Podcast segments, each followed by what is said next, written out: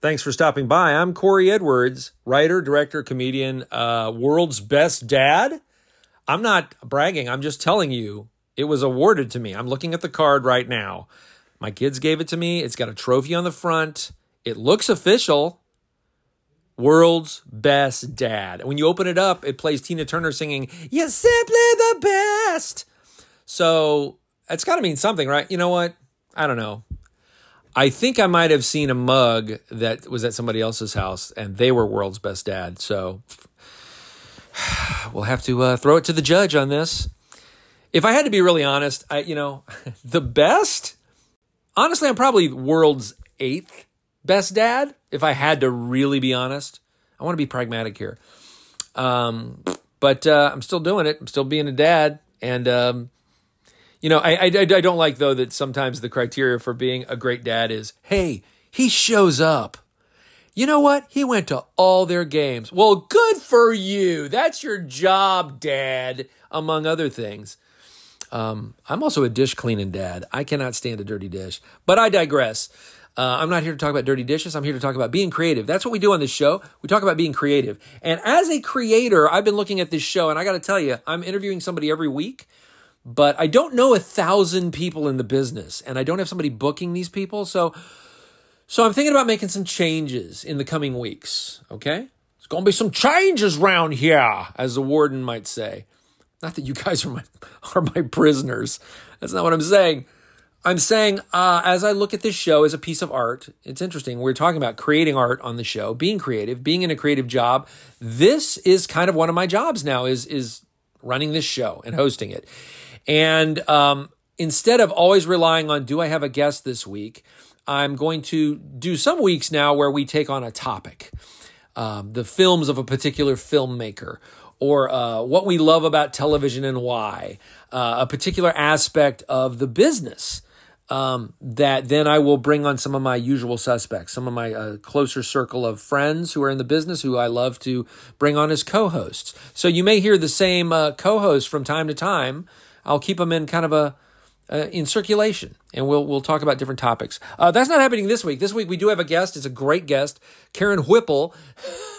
how how much fun do you think this guest is with a name like Karen Whipple? Her name is Whipple. That just sounds delightful. Be prepared to be delighted. It's all about using whatever talent you have, and hers is singing, and she has turned it into so many interesting careers and has so many interesting stories. Um, so, uh, what are we talking about this week? We're talking about uh, using your voice as a as a singer uh, with Karen. I'm not a singer. I'm more of a just a performer who occasionally can sing as a character. That doesn't mean I'm a good singer. I have done um, some voiceover gigs, and uh, voiceover work is is a weird, different world than acting, and uh, it's really weird when you start to micromanage every single word out of your mouth. I, I remember I was doing some voiceover work uh, in the Midwest. And it was just something for like a local taco place. And I'm like, um, you're to love these tacos. Oh, I don't know what the line was, but, but they kept wanting me to be more energetic on the word tacos. They're like, but can you slow it down? Because we're not getting the word tacos. So I'm like, so you want me to be more energetic, but slower? And they're like, yes. And so I'm like, tacos. Like it's it becomes this ludicrous thing where the word tacos has no meaning anymore at all. Um, and so you're like, it's it's it's weird. It's weird. I had to tell an actor once, can you be more forlorn? Can you be sadder, but can you do it faster? And boy, that ticked him off. He's like, you want me to be sadder, but you want me to be faster. And then I was like, yeah, like you're going, oh, gee, I don't know. Can you say it faster? He's like, I don't know how to do that. And so then I did the line reading. I was like, you know, do it like this.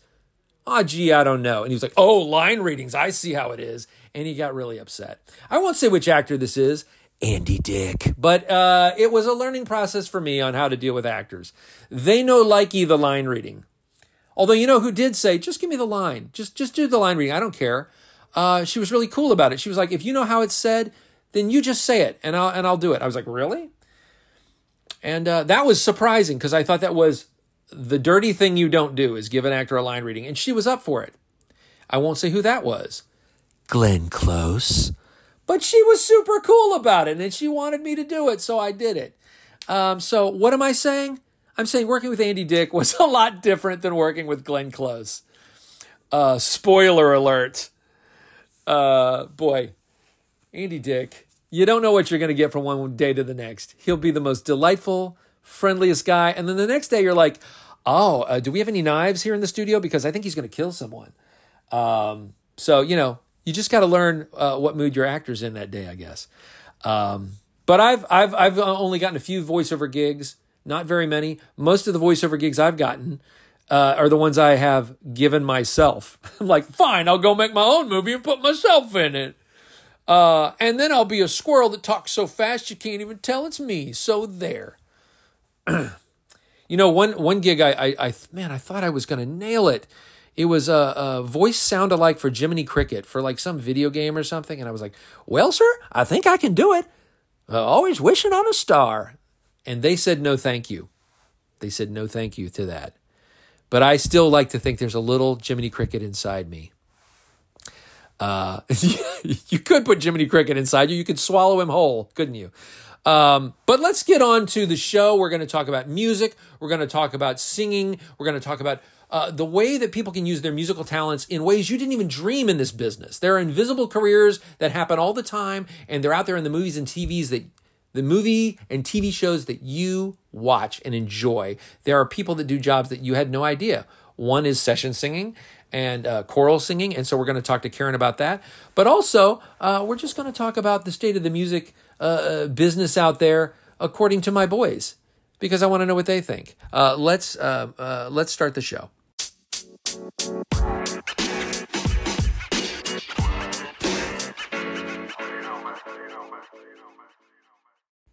It's here again, that segment we like to call What Do the Boys Think? Oh, wow, that was like a men's chorus.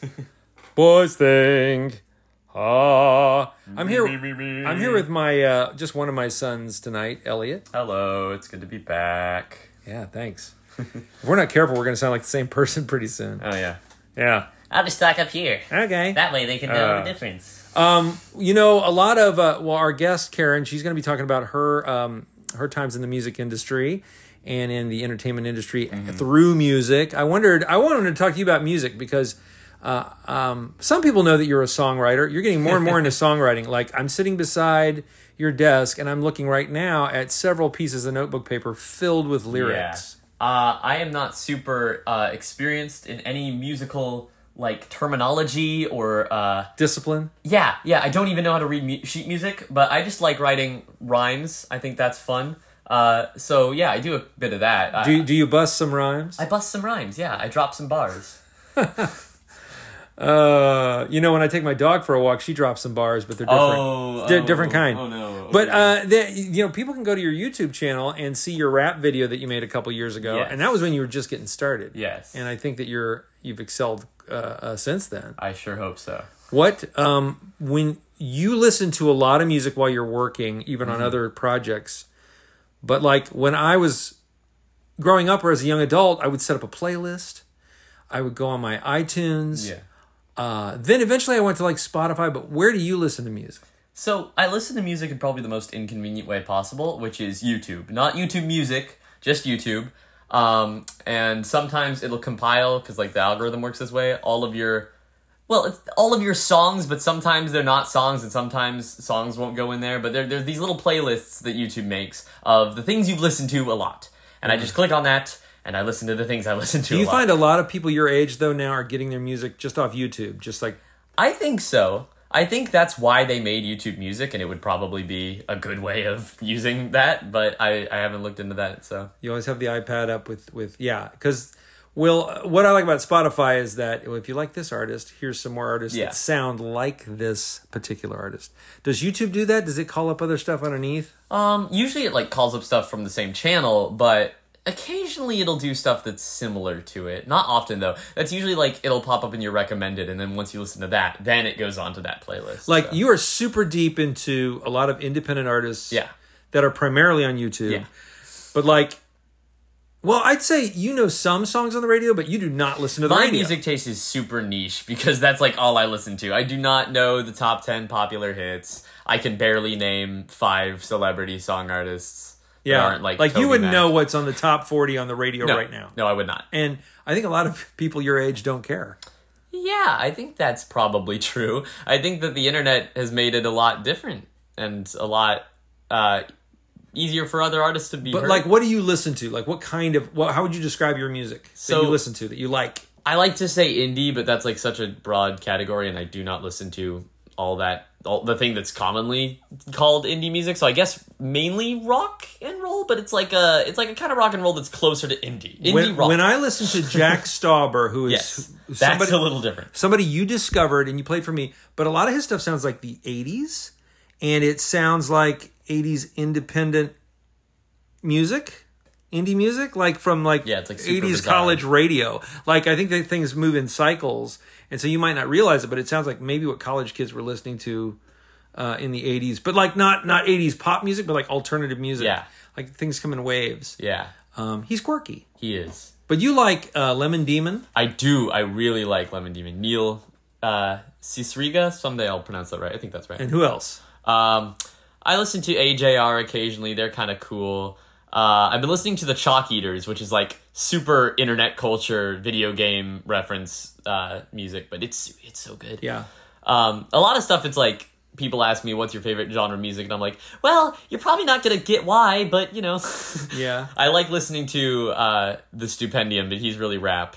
Yeah. British rap, British rap. chap rap. What do they call it? proper. I, yeah, there is some Chap hop, they something call it. like that. Yeah. It's everything's mixing together and it's weird because you could say 80s music, you can say 90s music. I don't know now in 2022, 23. Yeah. I don't know that, that we'll look back on a decade of the 2000s and listen to music and go, ah, that was the music of that era. Like I it's like we'll everything is everywhere now. I think we'll know what like pop music is, but other Yeah. than that, yeah, no, it's it, there's not really a music of the era, a genre Yeah. of the era. but you know 80s music. I do.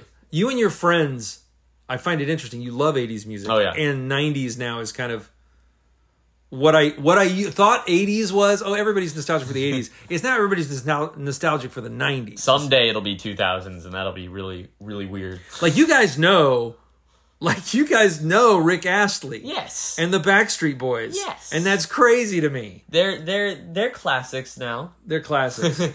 that's fun.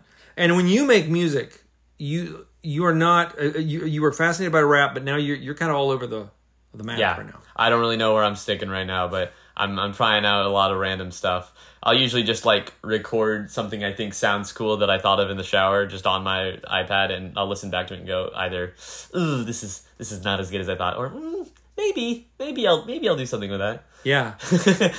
and you're taking it less from a composing angle or I've got to go take piano lessons and I've got to learn music theory. it's more like um it's more like sculpting with clay. Like you're on are you on GarageBand or you're also on Ableton, is that it? Yeah, I use Ableton occasionally. I have You're just kind of building it like with with bricks of professionally sound. speaking, I have no idea what I'm doing. So You're just fooling around Yeah, now and you're figuring it out. I'm fooling around with music. I think that's where I'm at right now. Yeah, yeah. Cool. Well, well, if somebody went to McCrae Tunes, would they hear any? They don't wouldn't really hear any of your music, but No. they might see your music video. They might see my rap, which is really old now. It's like a year old now. yeah, you got to build on that. I do. I gotta do something. When, when's the album coming out? uh, twenty twenty nine. Yeah, yeah. We'll see. All right, man. I I am fascinated because I didn't push this or say you should do this or do do that. You just got into music. Yeah.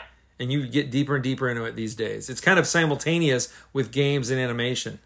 Yeah, it's kind of interesting because like I was big on video games for a while, and then I started getting bigger on on animation, and now I'm getting bigger on on music. So I think I'm just trying new. Do they all feed each other though?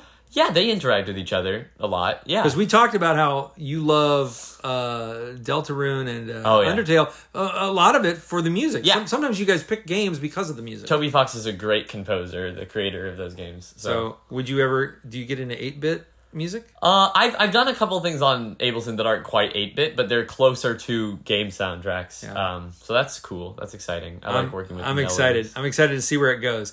And and and many a night you shut this door to this little uh, cubby back here where you have a desk, and I'll just hear random stuff being shouted and sung into a microphone. Yeah, I imagine I shout a lot, uh, Yeah. a lot of random stuff back here. Yeah. Well, I can't wait to see what you do next, man. Thank you for talking about you. music. yeah. I love you. I love you too. Thanks for joining me and joining us on What do the boys think? mm, Robust.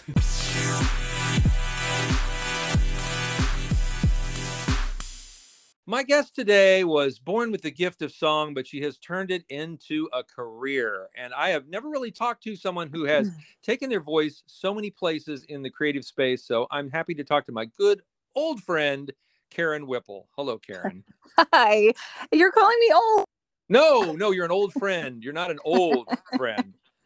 Uh, but I will, I will say now that you've seen those memes where it shows like Archie and Edith Bunker, and it puts their ages underneath, and they're they're younger than me now. So I, I don't know why uh, that they would be that uh, young, but uh, Right, yeah, you- right. like everybody on Cheers is younger than me, apparently.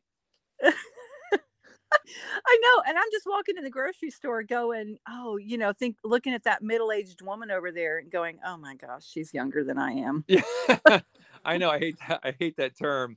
Uh, It's like wha- there's there's got to be a t-shirt there like why do people okay maybe you could come up with this corey and it'll be our next million dollars but like something like why do people my age look so old older than me or i don't know something you're the funny guy Yeah, well, you know, my my wife Vicky, her theory was um, that uh, years, decades ago, we allowed ourselves to get older, and now I think we have ways to make Ah. ourselves look much younger. Um, so you know, the Golden Girls were a certain. I don't, I don't know, like the oldest Golden Girl was like maybe 58, 58 or sixty years old, and uh, but we all look great now. Honestly, that's that's the message I want to send out. we all look great. Uh, and I, i look you know, what, I'll take this, amazing yeah I'll take this to music so we can talk music. But uh, I was watching a game show the other day, and it was a whole group of 30 year old women who were trying to answer a question about like they had to list Beatles songs, and they were all just like rolling their eyes, and they couldn't think of like one Beatles song. And it made me crazy. But then I did think, well, like, didn't they hit the scene like 50 years ago, 60 years ago? So, you know, we're all getting uh, time progresses for all of us. So I want to talk about your talent and how you've turned it into a creative career because I've talked to actors and writers and even technicians, technical people. right. Um, but um, have you always just grown up saying, "I'm going to sing, I'm going to sing for a living," or "I just love doing this"? okay the funny thing is okay here's a li- i'm going to try to make it as quick as i can No, you don't d- have to. This is a Uh, podcast. a podcast you can yammer on and on. That's the beauty of it. um If it has, if it comes with a crazy story, all the better. I should have done my warm ups. Um, no. So, no, I, I grew up in a musical family. So it was kind of understood that we all studied music.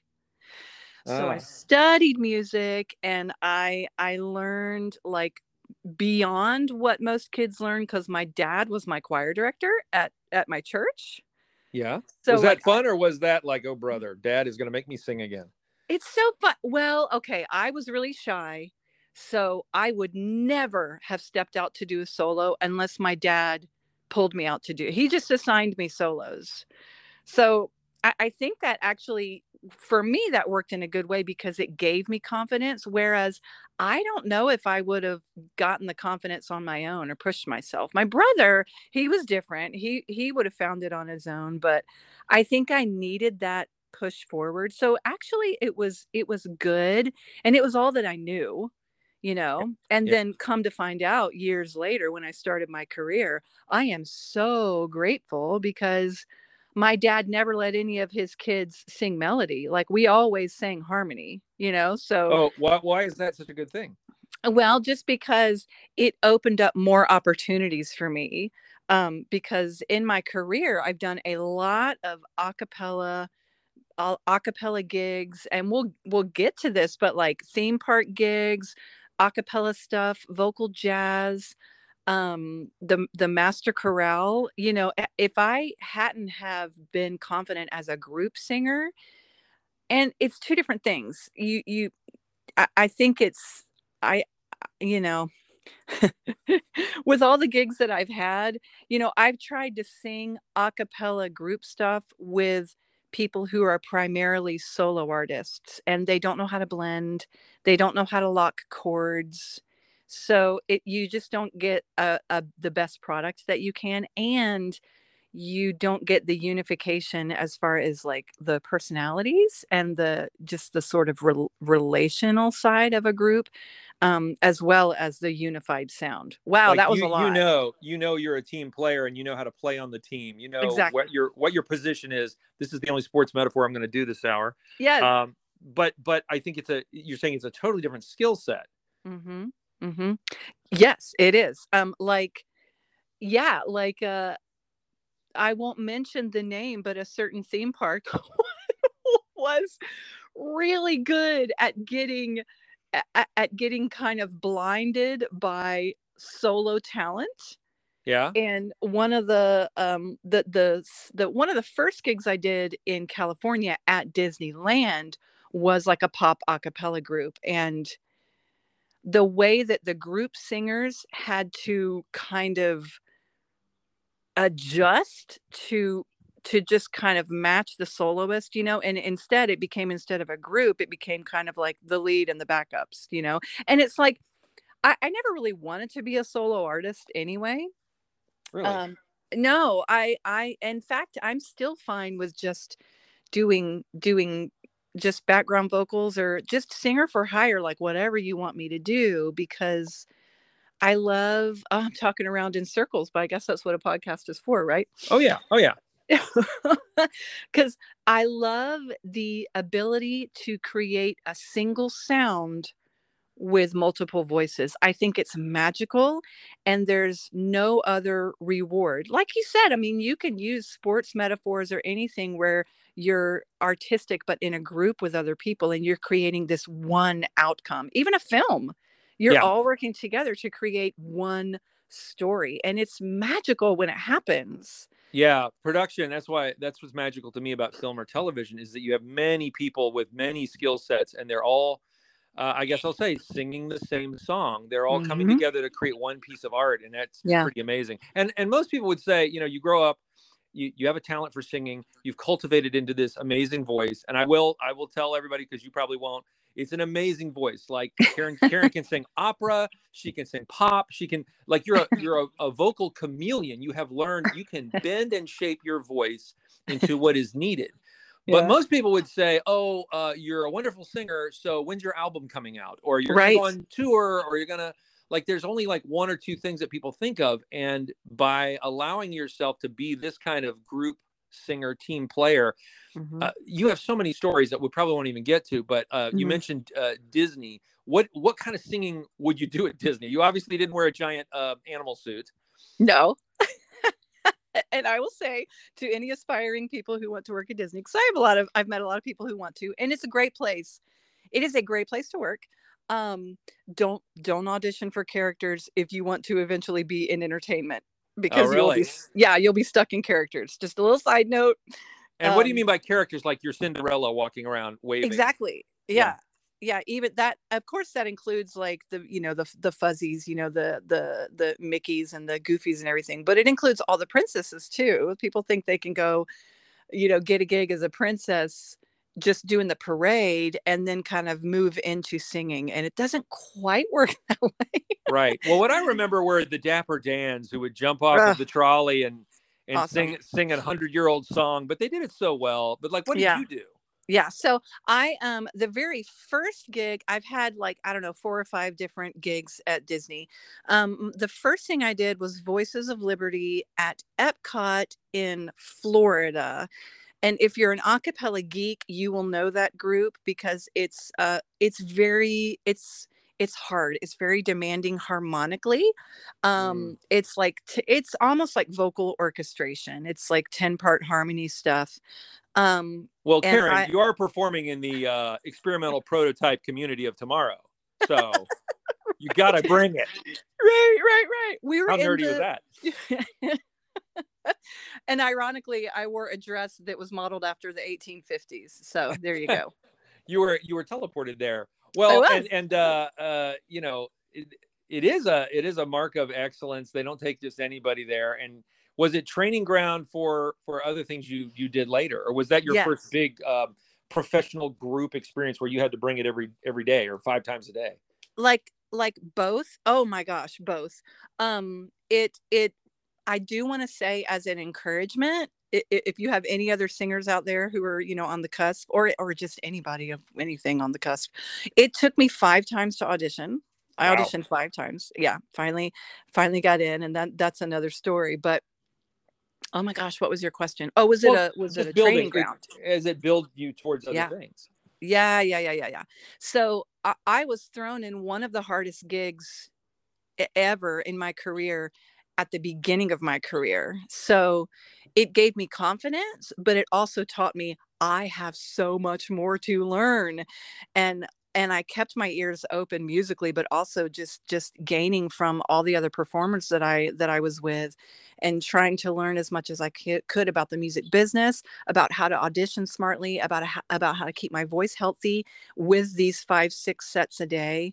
Um, you know, and then if it's like if I could do that, then I can easily do like a six eight hour session for a film that came later on. You know, I Yeah. learned I learned endurance vocally. I learned how to warm up by my voice just enough. So even like mechanical stuff, like a, a theme park gig, it's one of the hardest things you can do, even like the Dapper Dans, like you mentioned. But it really does. It's good. It was good for me at the beginning of my career on so many levels like that. Well, And- you have to be so protective of that instrument. I, I know it sounds um, pretentious, but when some actors or or singers say my instrument, but it is your it's your bread and butter. It's like yes. I I sometimes think I've been up on stand up stages where I've, i'm running a fever or I'm feeling a little tired, but I can't imagine when you have to depend on that voice every day. Yep. Yep, yep. And yes, and the the theme but like live stuff is a little bit easier to kind of work through if you're having issues. I, I this is in my opinion, but when it when you get into the studio, that's when you can't hide anything. And so later on I did a lot of a lot of studio singing. So again, it was good that I had this foundation of how to take care of my voice because when you're at that mic and when the whole control control room is waiting for you to do this one line and do it right you can't you just got to do your job Right. Well, that's what Yeah. we that's what I try to talk about no matter what discipline I'm interviewing on this show is that there is there is a version of all these create creative pursuits that is a Mhm. hobby. There is a oh Karen is a great singer. She'll sing at the Christmas party or like right oh you're funny. Get up and get up and tell a joke at at, Yes. uh, at the reception. But when you Yeah. have to perform or create on command Uh-huh. again and again and again and you have to turn it into a business and you have to turn it on no Mhm. matter how you're feeling that day Mhm. that is something you have to cultivate over years and years and years so that when somebody hires you to go in front of the mic they're hiring they're paying for those years and years of of you getting Yes. that ready like a machine and i will say yes yes again i think you're kind of a you you've kind of created yourself into a, a machine where if you went and Mm-hmm. sang like um uh, you also do voiceover work and you are you're an incredible character actor so Mm-hmm. if if you had to sing in in the voice of a little girl or if you had to sing in a very silly way or Uh-huh. if you had to bring something that brings a tear to someone's eye in a in a very beautiful and dramatic way Mhm. you could dial that machine you can you can and it and it does take it does take the discipline of it like it takes the experience but it takes it takes me working on my own as well and that's the hardest part i think for most artists you know it's like i i i do these vocal exercises i even teach them i do a lot of teaching and it's like with you just start to gain control you know I had this course that's called Master Your Natural Voice and that's why I called it that because it's like you you you gain control in order for it to sound effortless. yeah Um yeah, but but going back to the skill of the emotional side of it, a lot of people think of that as just you can roll out of bed and just, you know, pull these emotions with your voice. And two so two stories I have about that. Um well, they're kind of stories. When I, like I had to sing at my one of the hardest things I've had to do was sing at my father-in-law's funeral. And Yeah. you know, I know this wasn't a paid gig or anything, but it's one of the most important gigs I've ever done, you know. Yeah, the stakes are high, obviously. Yes. It could because it also it, it was a training in a different way. It it um I had been singing a lot at this point, you know. Um I was in my mid 20s and um I just I just looked out into the crowd and there was just something overwhelming and it was like they need this from me. Like i don't have the liberty to feel as much as they're feeling right now because they need me to deliver this message to them so that they can feel the full emotion and feel the memories and, and everything that they need right now. It was kind of i mean it put me really more uh, in in like the the the servant I don't know what other word to use, you know, but I was the servant at that point, just serving them. And and so as a result, I've actually sung at a lot of funerals because I was, I was, that was one of my questions I was going to Yeah. ask you because I've been at one of those funerals. It was one of the saddest things I've ever been to. Mm, Uh, it was the funeral of a child, and and and you were twins, singing, right? And I, I think I asked you or or Vicky asked you like, how do you do it? I couldn't have spoken words at that funeral, but you were not thinking about yourself and your emotions. You were, Mm-mm. I think you said something like, I am thinking about delivering this to everyone. yeah, yeah. And isn't that true with like every artist? Like when it comes to I don't know, just the other side of it, besides the personal side, you have to think what what does my public need, you know? But what what does the world need? What does this person need? What uh, what does the director need in order to tell the story? What does the writer want me to convey with my performance that's going to help them get their message out too? Like this, I have to do my job, so I have to rely on the skill or I have to do anything I can to develop that skill. And it's really, it's a lot of times a mental game. You know, people are every once in a while, I, I have to do things like, okay, I'm starting to feel emotions. So now I need to think about my laundry list. But, but usually it's, it's really more outward instead of, instead of demanding that people watch my performance it's me reaching out and i teach my students this all the time you know my my private students i'm like can't you tell when someone just wants to almost pull you towards them in performance as opposed to them giving out into the audience their performance they're they're giving it out as opposed to trying to pull you in you know Oh, what i mean That's interesting because, uh, and you're an actor too. You've been on uh, uh, film sets, and, Uh-huh. and and and as an actor or a singer, you're being called upon to conjure up emotions yeah in, in in the audience, but also you're you're kind of you're generating an emotional thing, but it's not the Mhm. same as I'm feeling emotions because that would make No. you crumble Yeah. at a funeral. right right right exactly exactly um And I, I guess that's a, that's another instrument too. You're you're guiding your emotional uh whatever that instrument is inside you, you're guiding it away from you, not deep into your chest where you suddenly feel it all over the place. I mean, like I I know there are times where you are so any of us are so emotional we can't speak. You can't be in Uh-huh. that place when you're Uh-uh. performing.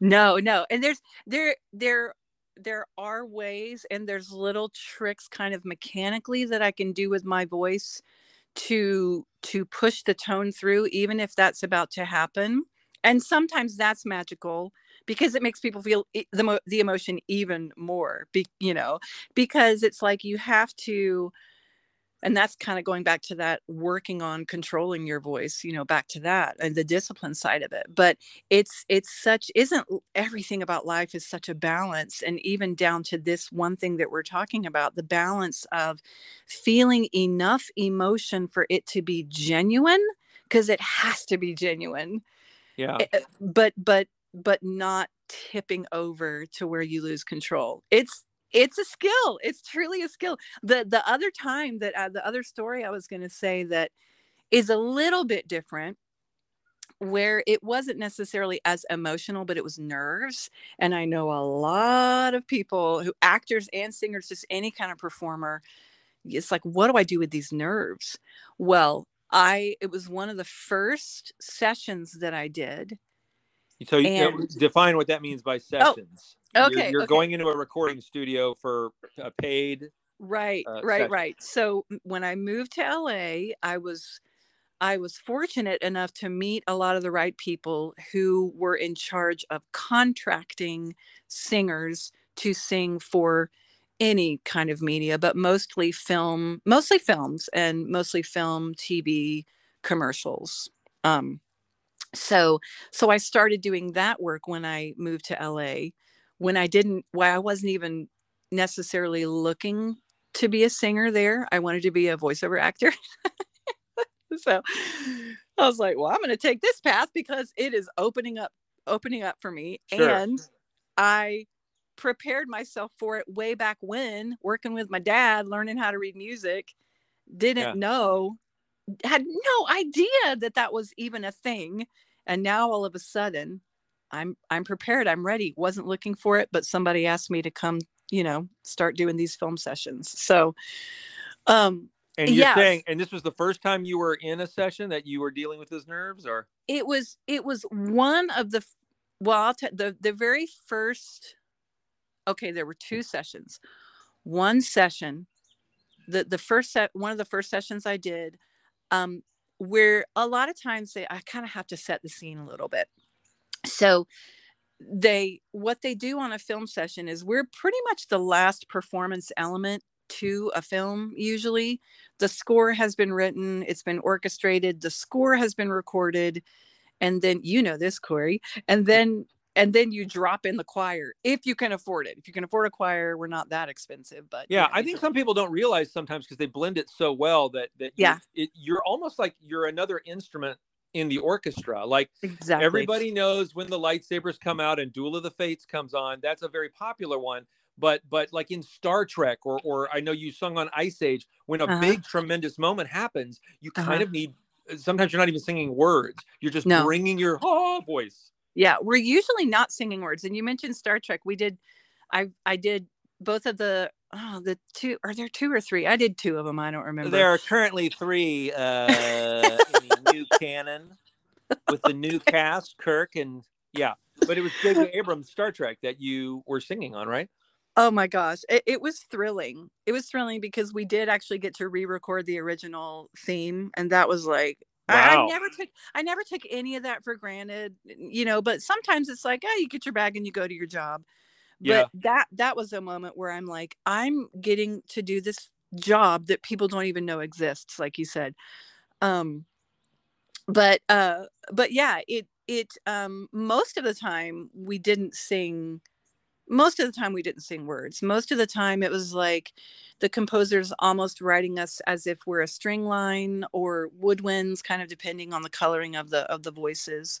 Sometimes they would use us for just like crazy vocal effects. Like there's this one moment in the i think it's the second second star trek movie where oh i'm i'm so i'm so not i have such a bad memory but it was like this space moment where one spaceship was like going through a black hole or something and Yeah. you hear these the the go back and watch it and you hear only men vocals just like creating this like just like this cacophony of sound Oh, that's cool. and if you didn't know it was know it was voices you're like what is that yeah so we were asked to do all kinds of crazy things but yeah most of the time it's just kind of buried in the soundtrack so when i tell people what i did they're like oh what voice were you and it's like well i was like the second soprano on the back row that's that's what voice i was you know the Yeah. second of like 30 or 40 But that's what you're talking about. That you were part of a collective whole. Yeah. That, Yes. that we experience as an audience. You were one piece that we feel this giant thing, and you're Uh-huh. part of the stew that made that thing. it's Um, yeah So yeah, paint the picture it's- for me that created all these nerves here. oh okay okay uh you mean the getting back to that one story Yeah, how you handled nerves. This is uh the orchestra has been recorded, and now it's Yeah. on you. right Right? right so um the very the i think it was the second probably the second session that i ever had um and let me let me back up a little bit and say my friend elin i'm gonna give her a shout out elin carlson she's one of the was one of the has been one of the top like soprano voices in film music. Um like go listen to gladiator and she was the soloist on gladiator so that's Wow. elin. And we were the same height and the same voice part so we always stood next to each other in these sessions. But the first so we were friends before. The first session i had i had standing next to her in the middle of all this group stuff there was this like two measure solo line. And so nobody moved but they're like elin can you grab these this solo line real quick? So she had to be like boom turn on her solo voice in front of all of her friends and coworkers and co-singers and all the you know production in the in the control booth. And she just did it. And i was like amazed because you could feel everybody in the room get nervous for her because everybody that it's just the it's the most nerve-wracking situation right as you Yeah. can imagine. Yeah. so i talked to her after about i'm like how did you do that? And she she talked a little bit longer about it but the essence of what she said was they have hired you because they know you can do this job. Do your job. Just do your job That's great. I was like, and I was like, oh, let me put that in my back pocket because that's never going to be me. They'll always call on Elin. Well, the second session I did was Ice Age the Meltdown. Oh And yeah. Yeah. And they're like, ah, does anybody have an Ethel Merman sound? And as you know, Corey, yes, I can sound like Ethel Merman. Oh yes. There's no business like so. I was Oh. hoping I wouldn't have to ask for it. So I think in the movie, I have not. so you oh, wait. So you feebly raised your hand. You're like, I can Ethel Merman. I can't. Well, and the contractor was Edie Lehman Boddicker, who you know, right? Another shout out we need to give. Yes, she she is the whole reason that I that I got to do what I do. She and I've told her several times, but she's amazing musician, singer, incredible musician, and she's a giver. She wants to help as many singers sing as possible. So um and she uh she knew I could do it. She's like, "Karen." so everybody's over at craft services, you know, and and uh you know trying to be quiet while they while they roll no i'm i'm i'm kind of kidding but everybody was breaking and they had me up on a solo mic at fox studios It- have you been in that soundstage I may have. I may have Okay. peeped in there. oh my gosh so huge only my second session i barely even knew people it's a, a huge just go look go google it it's a huge soundstage everybody is just watching you waiting for you to get done with your 4 8 12 measures or whatever you know and the the control room is like it was full of people. It that comes and goes. Sometimes there's only like a handful of people. Sometimes like the director and everybody is there. So and you're on this mic and they're like you know hey okay can you sound a little bit more ethel this time? Okay let's do another take. Can you sound a little less ethel? Okay can you do the rhythm like this? You know so you have to know musical language because they're giving you like music musical instruction you know do the rhythm like this do a dotted rhythm instead of the triplet rhythm that you're feeling or whatever. So you got to have you got to know that you got to walk into it knowing that. And then with all of that you got to just do your job. And her i don't even uh, corey i know that like when i stepped onto the stage and you've probably felt this before and this is such a good thing for artists to to continue conditioning is it's like channeling channeling the nerves. Oh, absolutely, absolutely. you know it's like you you step right before you step up to that mic you you feel them you know in whatever form they take. I, I think even now there's a there's a little bit of not butterflies but i'm just there's just that mental game you know i hope they like it whatever.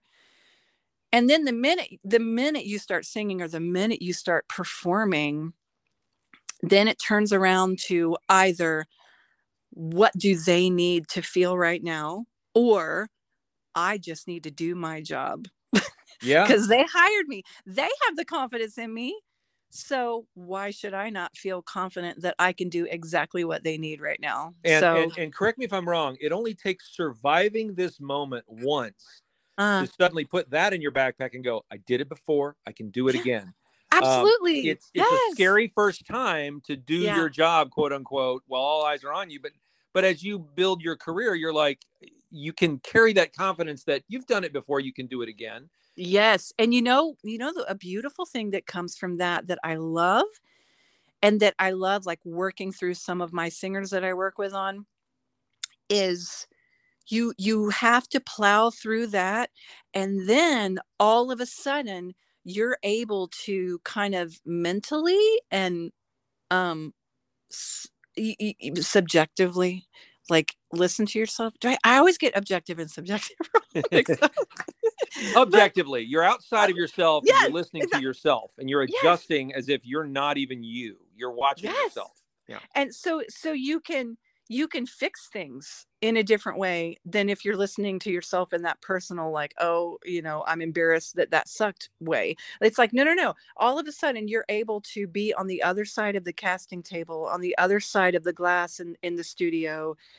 And i think you can more effectively like edit yourself or or in the future make artistic choices because even in performance you're able to kind of see it with a little bit of of those eyes as opposed to just your own your own you know uh, reputation well that's your openness to learning that you talked about in the beginning is you you've got to be receptive to uh, criticism sounds like such a negative word but feedback uh, Mm. adjustments and you can even Mhm. making those live while you're doing the job you are adjusting you're you're your own critic and not in a negative way but if you can get out of the way of your your your feelings your vanity i know a lot of actors talk about you just stop worrying about your hair on camera right. and and be willing to be uh, rough and raw and real or or make an adjustment to your voice on the fly as if you are Mhm. instructing yourself. Yeah. Yeah yeah, Yeah. that's great. I i, I will concur like i'll feel this little bundle of nerves the bigger the like a stand-up gig or a speaking gig and i will Mhm. just go yes use it. Use it. Right. Like I'll, uh, it's like I'm like a, a, character in Dragon Ball Z, and I'm conjuring those nerves into a little white hot ball, and I'm putting them inside me as as fuel, uh, because I know that once, and it, it's that it's that experience of I've done this before, I'll do it again, and I know what I, I'm even telling my kids this now because um, a couple of my kids now go to speech meets, and Mm. that pressure is tremendous right before you walk out to recite this four minute piece, and it's like get outside of your own head Mhm. and use it. Use use the nerves. Know that the I, or i said if you do this enough times you know what the nerves feel like. And you're like oh i know Mhm. that feeling. That feeling's Mhm. not new and that feeling is not scary. It just is and it's Um, not gonna it's not gonna take me down either you Right. know right yeah you Yep, use it yep. almost like as part of your your your toolkit Mhm. um and i and i would say you you as that uh, have those lessons in those sessions the the session lessons uh uh do you take those into like w- when you've had to act or do voiceover work um absolutely um your it's job. funny yes do your job and um and uh, know that you bring something special to it you know Right. like when it comes to voiceover I, I i know that i have a singer's control over my voice so i can manipulate maybe possibly with more range just because i've explored more of my range so i can give them give them different options. If they're like oh let's do another take and let's try it a different way then i you know i a lot of times will go to the extreme like i might go extreme range like i have control over just pitch or energy or even uh not really vibrato but you know just just that just the quality um and it's funny whenever i've done sound alikes i haven't done that many. Oh for people who don't know in the voiceover world sound alike is the same thing as an imitation right? I mean they right. they don't yeah. So they almost always peg me. They're like you're a singer aren't you? And i'm like yeah. And they're like yeah because your pitch was spot on. Ah so you're listening to like the main actor they got. They can't get that Mhm. main uh, higher paid actor back and you Right. just come in and do a couple of lines. Yep yeah. is there anybody significant we would know that you've done a sound alike for not really i mean probably the most that you would know is like one of the nickelodeon characters the Oh, yeah. um the the bratty girl i can't remember her name angelica Okay. I think it was Angelica. It was just a commercial, and they needed her voice. Is that a Rugrat? Yeah, uh, yeah, Rugrat. Yeah. Way back It's- when. Yeah, I, I know that uh, I, I talked to uh, Jim Cummings, uh, legendary voice actor. Got to do a little work with him, and he talked about Scar in The Lion King and how that's that's uh, you know we all think that's Jeremy Irons. He's like, oh, I sang a lot of Jeremy Irons.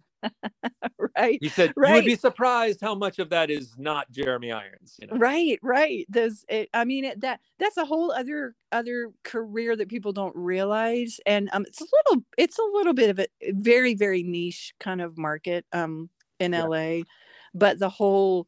The, the people who are crossing over from vocals into voiceover because they have the acting chops as well. You know, you don't always have both.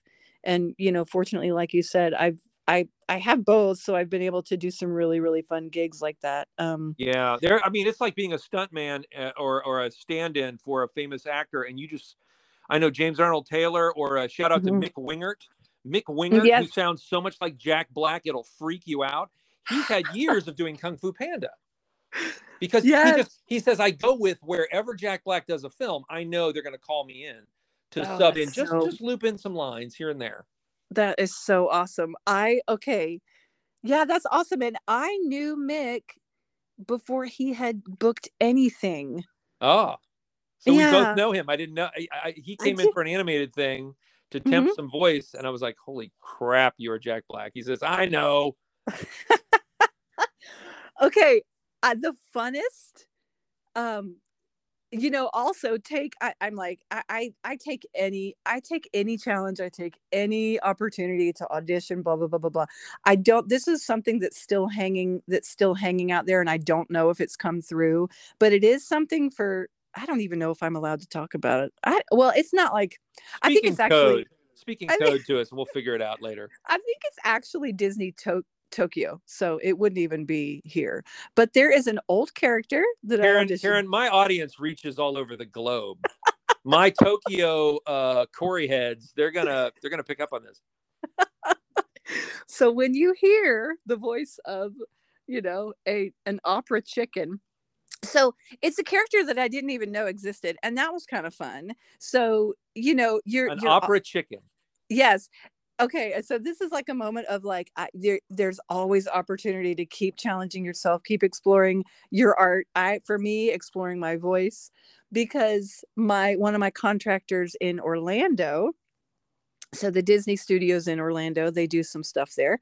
And um she called like out of the blue like i hadn't heard from her in forever that's another thing too it's like you wait wait wait and then all of a sudden they're like hey do this really extremely hard thing for me even though you haven't sung for me in like you know four months um it was it was literally an opera chicken voice it was a chicken and it wasn't the the a man it wasn't that character which i can't remember her name I don't know. but I, I know who you mean had- now. Yeah she had the the crush on foghorn leghorn. No this was like earlier than her uh, and it was she's she was an operatic chicken. And then i looked i looked her up and i mean the whole i mean it was like i mean it was like it was like when i had to study her because she was so committed this this singer this voiceover actor singer who did this role and um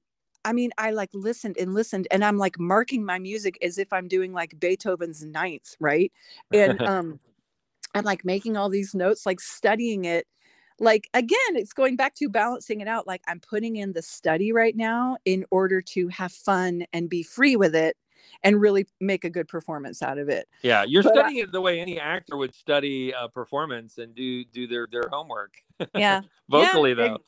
exactly exactly. And so yeah that was that was really fun. And it it uh, it stretched me it stretched my voice a little bit further i'm like okay well now i can put that down. I'm an Yeah. opera singing chicken. I can do this if you need opera sing yeah. Yeah that's like you don't you don't go into this business knowing that you're going to be an opera singing chicken but um you have to have the pieces ready. Well i think that a lot of people uh uh sean gaffney who i talked to he you know he said i, I took a lot of strange gigs and wrote a lot of strange things Mhm. and, and and you realize all the pieces are adding up to something later that you don't even Yes. know Um, Yes, you know, you and I uh-huh. talk talk about God a lot and how He will prepare you for something. Um, Absolutely. you you you mentioned uh, before we got started here, like it was one of your best gigs that came out of one of your worst gigs years earlier. I have to hear that story.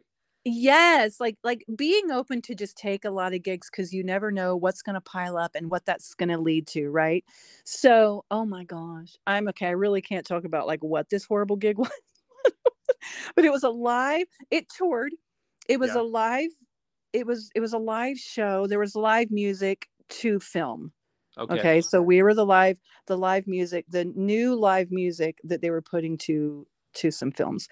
And the only thing that kept me sane is i got to do it with my brother but the material wasn't what was so what i disliked so much. I'm not going to say hate because i'm trying to teach my daughter to not say hate but- it was it was just the the way the show was run and the management and and uh, kind of the unfairness of what they were demanding from us. They were it was it was very demanding like without a lot of breaks without a lot of you know so it was like was one of those things where i was like uh, this is do i at the time i was like this is doing nothing for me i'm in the middle of like texas doing this show like what what is this doing for me in LA? Like, how is this forwarding my career? That's what I was thinking at the time, right?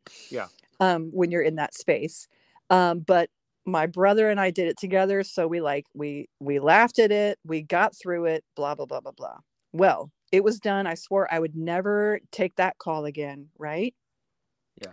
I think it was four years later, one of my fellow cast members um, she was actually in management management of the show. She called me and said can you come into to the studio? She's like i keep the books for the studio. She didn't even sing there. She was like the accountant. And she's like i just heard it at the lunch table that they're not finding this particular voice that they needed she's like and they've auditioned like everybody in town she's like and i mentioned your name so they want to bring you in and and so i went in and I'll tell you kind of why I booked it in a minute. But I booked my first national uh, commercial vocals for a for a commercial spot, and it was like a five spot campaign, wow. and it was it was it was great. It was amazing, you know, and things like that. They just they just don't come up that often. And but again, I was I had been working you know i had i had been meeting people doing as many free gigs as i could you know i had plowed through that hard gig little did i know in order to make connections with this accountant at the studio who who got me this amazing gig well i mean i i went in and auditioned for it so But what an booked it, but- amazing connection. That those dots that connected over four years. yes I think uh, artists yes. have to remember it. It is the it is the long haul. It is the marathon Mhm. run. It's not a sprint. no Um, and what was what were you uniquely suited for to book that gig? So, um, I was class. So I was classically trained. Um, like I went to school for for classical music, and then once I started gigging, I had to take my technique and learn how to expand it, and that's that's a lot of the way that I I teach as well. But it's like my foundation is good, but how do I become a singer for hire? So I was able to develop this sound that is classical without being operatic. Okay. Do you know what I mean? Because I kept I kept alive variety in my voice. Like I kept working on doing different genres or doing doing the the different genres I could do. I can't do all of them, but i if I can do it a little bit, I'm going to play with this. I'm going to explore it a little bit so that again I have that in my little toolbox. So they had auditioned it they wanted the the the commercial it was a suave commercial and it- they wanted a class they wanted it classical. It was very sort of like mozart sounding. But they brought in la opera people and they're like well they it it sounds like unapproachable. Yeah. it's like too much and so that's why i fit the bill because i have that background in that training but yet i've explored different varieties of music and was able to manipulate my voice just enough to where it sounded more kind of like, eh, you know, every day instead of just this big opera singer. Right. Yeah. Yeah. You, you had refined uh, the control. You had more control over your instrument to go into so many different genres that you could dial Yeah. it where they needed it. Yeah. And That's it's great. fun. It makes it it makes it fun. It's not for everybody, but I I explored enough and you know about this, just explore on your own time. That's part of your training so that you know how, you know, again, some of the things that you can that you can maybe pinpoint and develop a little bit more. Yeah, I mean, it's definitely Yeah. more. I, I- I've I've seen careers that are definitely safer because somebody has trained themselves to be one thing, and if Yeah. you need that one thing, you go to that one person. But God help you if they don't need that one thing. Um, so I think a, a lot of us, I know, I I feel like I've had a very eclectic career. Um, Mhm. many weird avenues that Mhm. then you can pull that. You got a crazy, you keep using the word toolbox. You can pull from that that toolbox that is much more um, there's more variety in it than Mhm. a typical just uh, well, you know, somebody who only sings opera, for example. Mhm. Mhm. Yeah. Mhm. And Mhm. if, if anybody needs an opera singing chicken, you can do it. Right.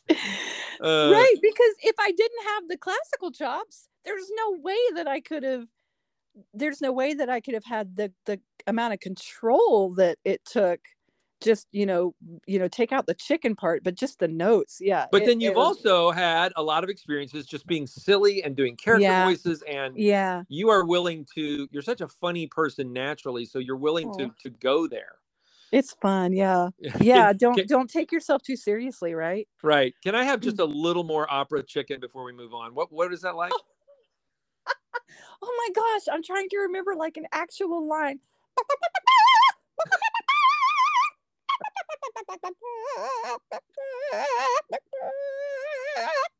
Yes, good? somewhere gonzo the great is falling in love. And uh, i have to say too that as a voiceover actor um, you're just a great character actor and you create characters. Uh, I, I this is this is not planned. I'm wearing my Krogzilla crew t-shirt that i made for my five crew members Oh, you, you can go on YouTube and see Karen as a uh, very jaded teenager in my uh, animated web series Krogzilla Gets a Job. But that was Oh, based on you. so funny. you heard these girls in the mall and how they talked. Oh my gosh, you guys. Yeah, I or it might have been like, was it the girls at Party City who were shopping for Halloween costumes and they're like, you guys, we should totally be zombies this year. Oh my gosh, we should be like pretty zombies. we should be sexy zombies.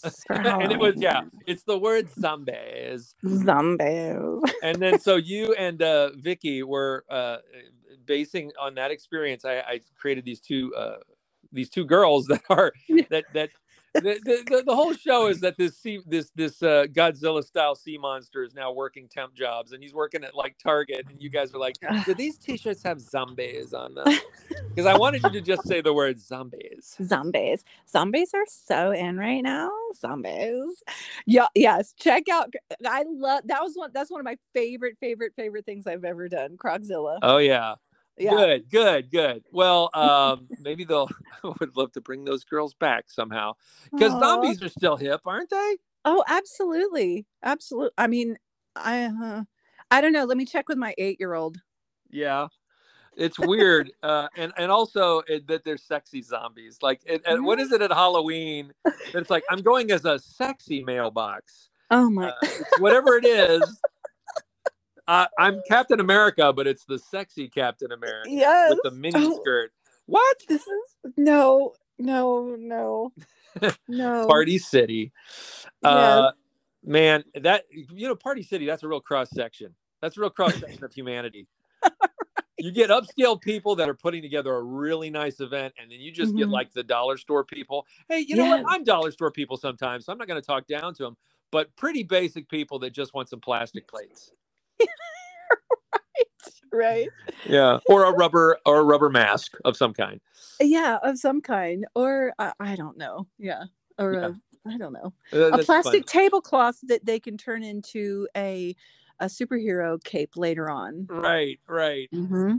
What uh what uh, here's the thing and I feel like my my life is filled with more searching for props at Party City than most people which that'll segue into what kind of life I talk to some creative people what kind of life do you lead it is probably not typical I know you Mm. we were just talking uh, uh earlier that you and your husband your husband is a uh, composer I'm going to talk to him soon um, yep. you guys have a life that keeps changing and ebbing and flowing about where you Yeah. live or what you even do for a living.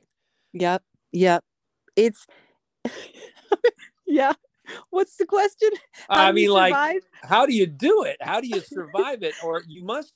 I know that I have had to take on a certain kind of attitude about my life yeah. where you either you either do this or you don't, and Right. you can't keep being jealous of the nine to fiver who now Right. has um, a very predictable outcome for their uh, financial future, their their Mhm. their rise in their particular job. They're going to, you know, get promoted in this certain way, and the life of a creative person can take a lot of left and right turns, and Yep. is a crazy life, and you got to Yes. either love it or not. Yes, yes. And you have to so a, a couple things. You uh, you I'm gonna see if I can keep them all straight in my head. Um I feel like you have to not let you have to not let the idea of waiting for the next gig affect the rest of your life. Do you know Oh, what I mean? I need to hear Like, that. like I realized, I turned around one day and I realized I'm living my whole life like this, meaning I'm not able to live in the moment as much. I'm not able to just enjoy this moment, enjoy just this one little gig. I'm not able to even um in uh just be content, you know, in in in just this because I'm always like but what's coming or what if what if that next thing doesn't come? You know what I mean? Right. so i think i think there's that part of it and it it was i mean it was affecting everything from like my finances to the spiritual side of me to my friendships to family time you know yeah. it was like I, I i need to make sure that i take the time to just learn how to be content while i'm pursuing all these other things and honestly that's probably going to make pursuing them better and more effective for me Right. Well, we- I know? talked to, uh, you know, we both know uh, uh, Kelly Stables, and she has talked Mhm. about on my show. If you want the gig so bad, they can smell it, and it's the gig you don't want that you get. And so, what is that kind of voodoo you have to do to yourself? yes and you can't you can't fabricate it okay that though the, my story about that was um so you may not know that i was that that i was a commercial actor Yeah. like I, i've done i've done the vocals on on commercials um and i've done more of those than on camera stuff and and uh, I'll tell you why you don't recognize me in a minute but I I went through the whole thing of you know I'm an actor I love acting too so I got my commercial agent blah blah blah and you know went to probably about 150 uh commercial auditions on camera before I actually booked one. I got a lot of callbacks, which is great, makes you feel good, but you're like, when am I going to book the one? I booked one and it was for Wendy's and I called home and I told everybody about it. Finally, I booked something. yeah. I don't even remember what year this was.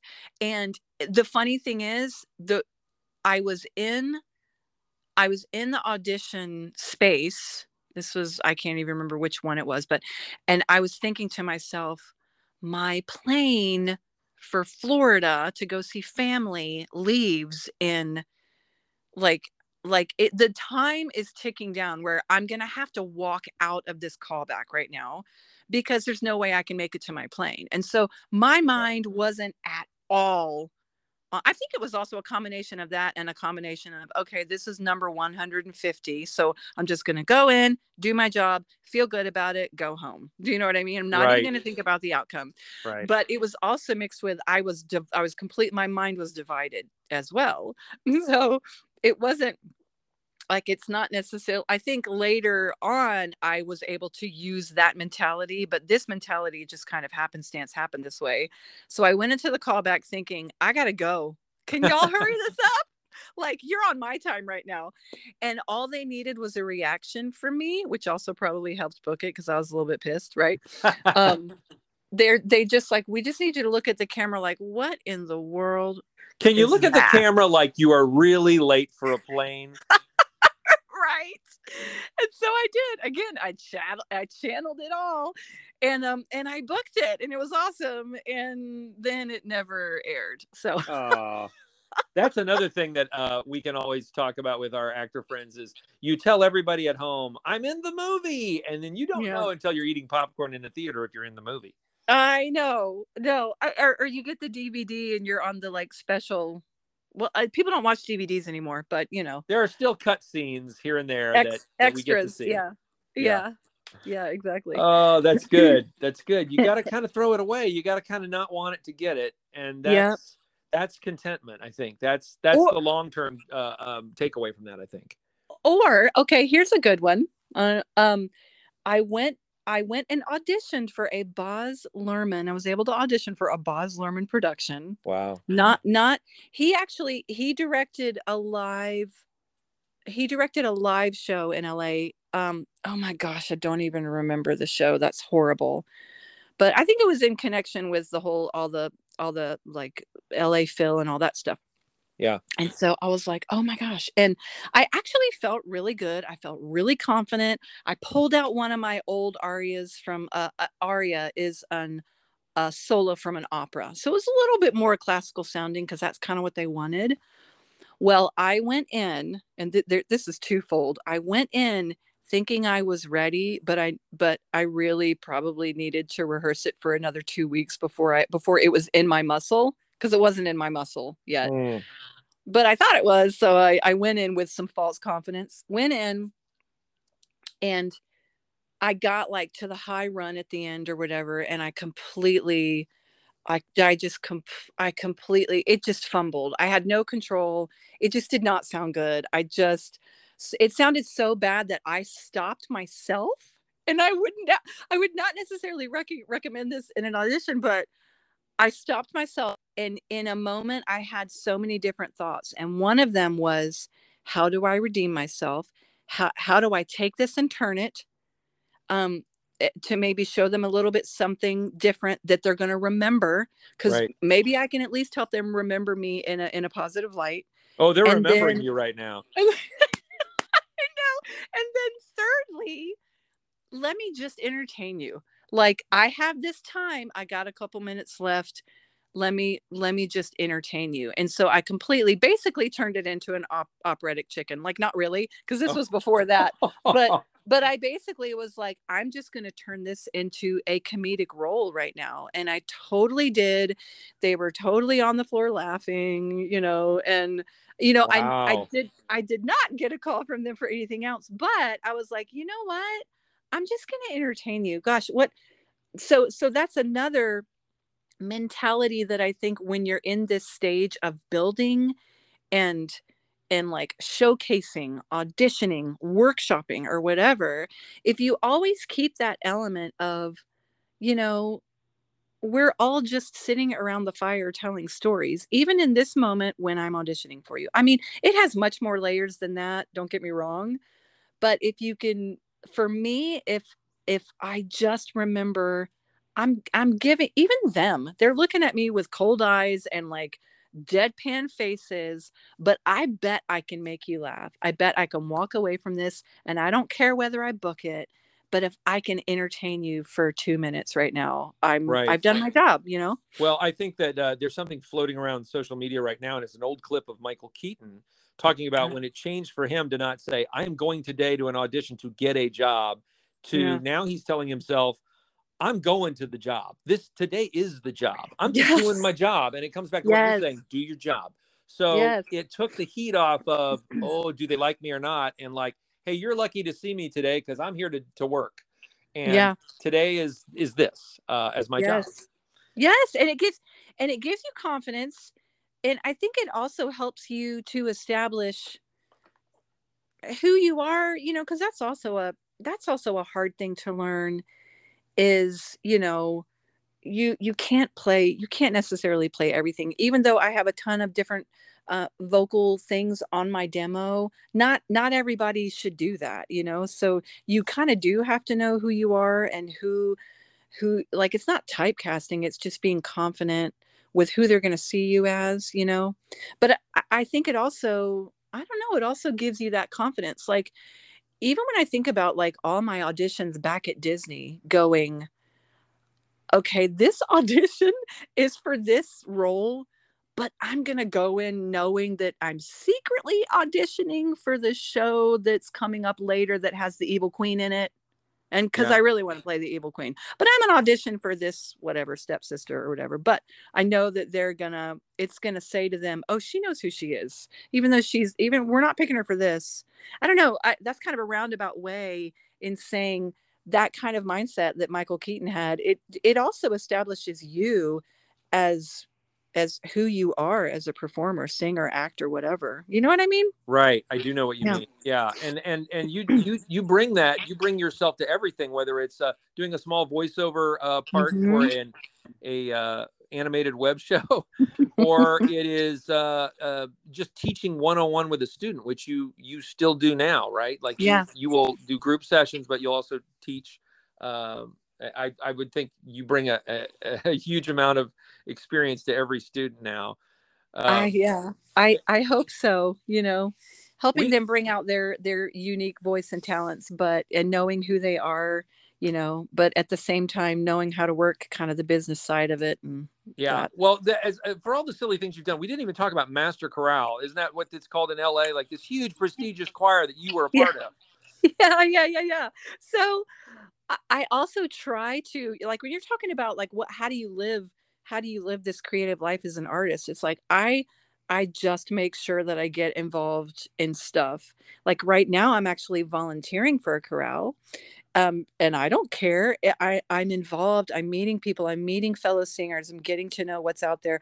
I'm most importantly keeping my chops keeping that you know that keeping it sharp right? Yeah. and so the los angeles master chorale yeah i i auditioned and i got in as more of like a volunteer level because they have different tiers of singers.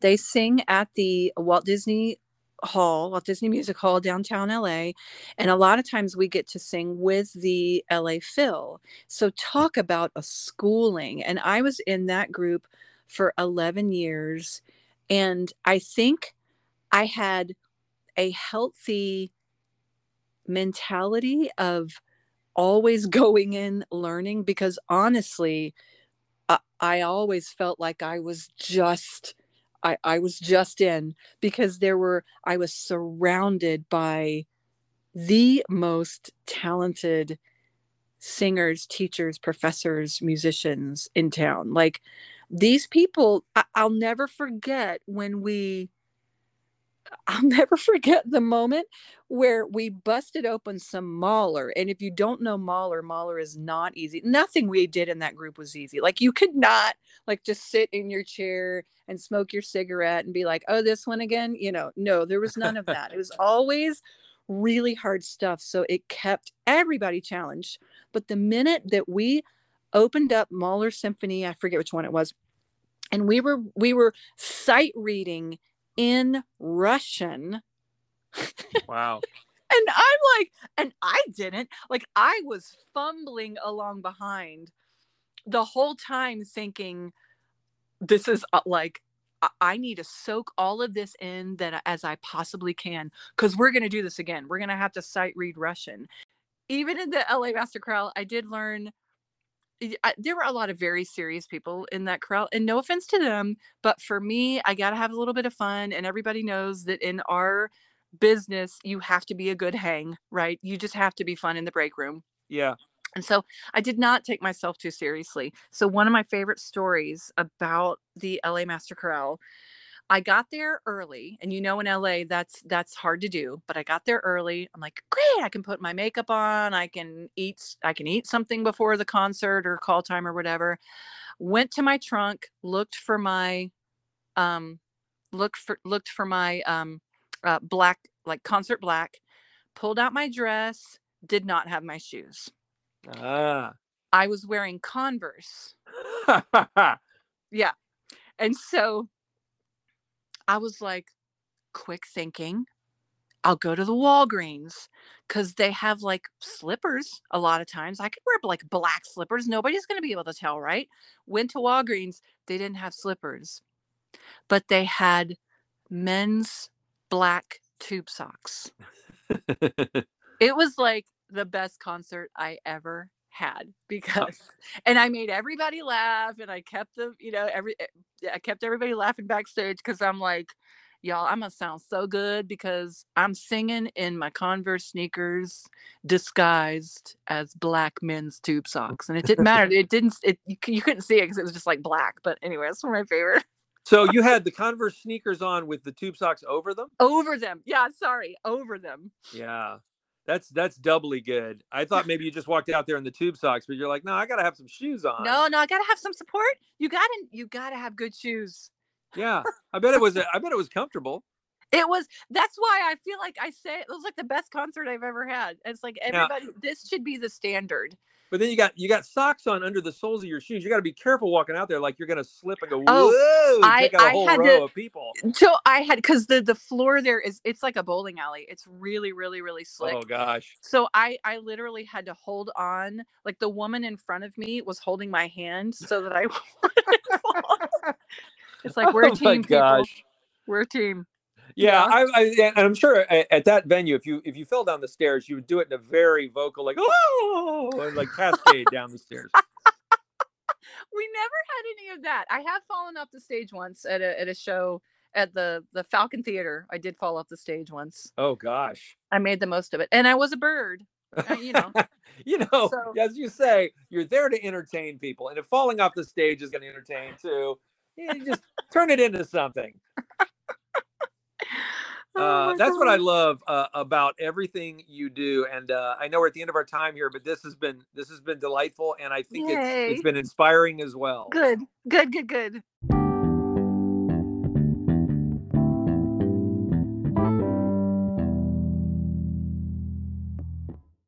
Well, that's our show for this week. I'd like to thank you all for stopping by, as I like to say. And I want to thank my guest, Karen Whipple. Boy, what a delightful person, huh? It's just fun to catch up with her and laugh with her. And really, she has the most beautiful voice you can imagine, but still an opera chicken at heart. Still an opera singing chicken. I think that's going to have to be my ringtone or something. I also want to let you know that if you want to take a course from Karen, if you want to learn about mastering your voice, as she mentioned, she has a digital course. She'll go online with you. Um, and then she also has warm up MP3s that you can also download that take you through the warm up process if you are a singer and if you want to get better. She is one of the best in the biz to teach and to take you through even being a professional singer. I'm also going to include uh, her website, Karen Whipple-Schnurr. That's her, all three of her names, KarenWhippleschnurr.com, um, and also her studio website, which is kwsvocalstudio.com. That's kwsvocalstudio.com. I'm going to put those links in the bio uh, uh, as well uh, in the show descriptions here on the podcast. So look down in the show descriptions. I'll try to put that link there. Um, and also, hey, I just want to remind you, I do have a stand-up comedy uh, video. It's on drybarcomedy.com. Go check it out. It's a half-hour special. Uh, I think it went well. I think you will laugh. And if you use my comedy code, my special code, sorry, it's not a comedy code. It's a promo code. Corey Comedy, no spaces. C O R Y C O M E D Y you can get a free month of their monthly service. So how about them apples?